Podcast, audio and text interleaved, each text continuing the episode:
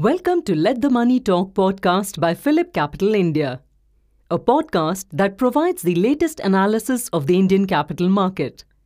In this episode, our research experts will provide the most insightful analysis in the market. Hello, friends. Again, this is Joydeep Sen from PhillipCapital Fixed Income Desk after a gap of week. Today's report running yield 21st August 23. Now, as you are all aware, sometime earlier, Fitch downgraded USA from AAA to AA+. Just to recall, in 2011, S&P had downgraded USA from AAA to AA+. So after the Fitch downgrading, uh, USA remains AAA only by Moody's. So S&P AA+, Fitch AA+, Moody's as of now uh, AAA. Now, in this context, it is worthwhile to note India's credit rating. So by these agencies, S&P, Moody's, Fitch, we are just investment grade. One notch downgrade, we will be junk. It needs to be seen and reviewed. Do we really deserve this uh, just above junk kind of uh, credit rating? In today's report, we have looked at certain uh, fundamentals. Now, there are quite a few uh, European countries, the leading European countries who are AAA uh, by all the agencies, countries like uh, Germany, Denmark, Australia, Australia, then uh, Switzerland, Netherlands, all these countries, these are AAA by these uh, agencies. Now, uh, in the uh, rating scale, so they have different uh, alphabets. So India is just uh, investment grade. Now the peer group for comparison of India's triple B is countries like you know Kazakhstan, Panama, Cyprus, Mauritius, and all that given India's size, given India's fundamental, this is not the correct uh, peer group. But yes, as per the rating agencies, that is S&P, Fitch, and uh, Moody's. Now, USA, uh, the challenges they have. They have a huge debt pile. They have fiscal deficit. They have uh, current account deficit. But still, they continue to be AAA or AA plus only because they are USA. Only because USD is the reserve currency of the world. When we look at history, uh, the history of reserve currency of the world, uh, no currency remains reserve currency forever. So history from 1200 uh, or 13th century onwards, the various currencies, the florin, the uh, Venetian ducat, uh, Portuguese real, Span Spanish real, then uh, Dutch guilder, then French livre, pound sterling, and currently USD. So the reserve currency has been changing and no currency remains reserve currency of the world uh, forever. And uh, in the USA, the government debt to GDP is approximately 123% of uh, GDP, which is much on the higher side. Globally, what is happening? While USD remains the uh, reserve currency, when we look at reserves of central banks of the world, various countries uh, of the world, uh, the proportion of USD is actually declining. Like 20 years ago, uh, it was more than 70%, as in more than 70% of the reserves of uh, central banks all around the world. Today it is less than 60%. Still high, almost 60%, but at the margin it is easing. Same for euro, like say 15 years ago, uh, euro share was like just less than 30%, today it is like around 20%. And which one is increasing? The share of Japanese yen and British pound is uh, increasing. So at the margin, we are already seeing some uh, changes. On the uh, debt to GDP ratio, of course, uh, higher the worse and lower the uh, better.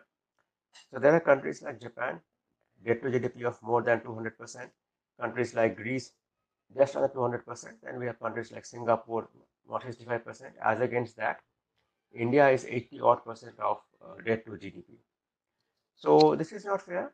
And when we look at the uh, sovereign credit rating of the fifth largest economy at that point of time, and we have history since 1994, only when China became the fifth largest economy uh, in early uh, 2000s, uh, the rating assigned to the fifth largest economy in the world dropped from AAA to just under uh, just investment grade, a little higher than investment grade. Now China is even bigger and today, when India became the fifth largest economy in the world, India is just investment grade. Whereas, uh, apart from China and India, at any point of time, the uh, rating given to the fifth largest economy in the world has been like around uh, AAA. Look at the history of India's uh, credit rating by all these agencies, S&P, Moody's, and uh, Fitch. So, uh, S&P and Moody's assigned their first initial rating to India in 1998 and Fitch was in uh, 2000. And the rating assigned by uh, S&P is triple B minus. By Moody's it is uh, Baa3, uh, recently reaffirmed on Friday last. And uh, Fitch is triple B minus. So all these are just uh, investment grade ratings. When we look at the global distribution of debt to GDP, India is kind of at the middle and it is not as high as the rating agencies would uh, make it out to be. There is one table which shows the uh, movement in core debt of most major economies in the world compared to current, which is uh, 22 and uh, and in 2008. So it shows household debt, private non-financial debt, and uh, government debt, and of course the uh, total.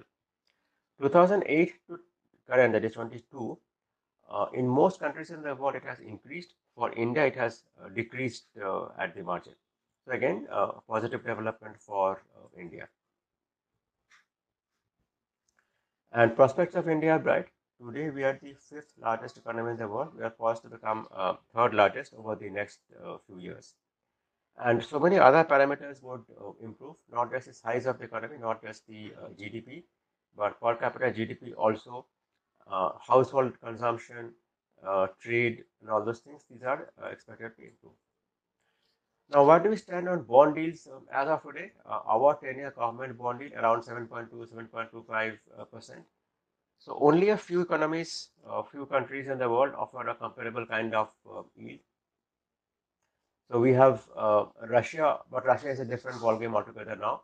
So, we have countries like South Africa, Brazil, offering yields higher than uh, India, Colombia higher than uh, India, and countries like uh, Hungary around that of India, and Indonesia is lower than India's. So only a few countries in the world, like Brazil or South Africa, which offer yields higher than that of India. The uh, the spread between US 10 year and India 10 year is now on the lower side as against history. Our 10 year around uh, 7.2 7.25 percent US 10 year around 4.25%. Uh, so the gap today is lower than um, history. Uh, and whatever limits FPIs have on debt investments, investments in government securities and uh, corporate debt, the utilization is much on the lower side as of today. So net net, where do we stand? The rating assigned to us, just investment grade, is not fair. We deserve a higher rating. Uh, if the investment in debt is much on the lower side, whatever perception they have about uh, our country is not correct. We are fundamentally much uh, better than earlier. So it's a matter of time FPIs come back into debt, and it's a matter of time that our credit rating is upgraded from the current level. To know more, please read our report, Running Yield, dated today, 21st August 23. Thank you. Thank you very much for listening. If you enjoyed this podcast, please forward it to others share it on social media, and leave a review. Follow this channel to hear about other podcasts. This podcast was prepared by PhillipCapital India Private Limited. The information provided with this podcast is only for educational purposes and should not be considered as financial advice, and this does not take into account any specific investment objectives, financial situations, and neither do we warrant the correctness or accuracy of any information mentioned herein. The information and any analysis forecast, projections, expectations, and opinions have been obtained from public sources which PhillipCapital Research believes to be reliable. PhillipCapital, its group entities, and any of its representatives shall not be liable for any loss of any nature whatsoever caused or suffered owing to inaccurate or incomplete information mentioned herein.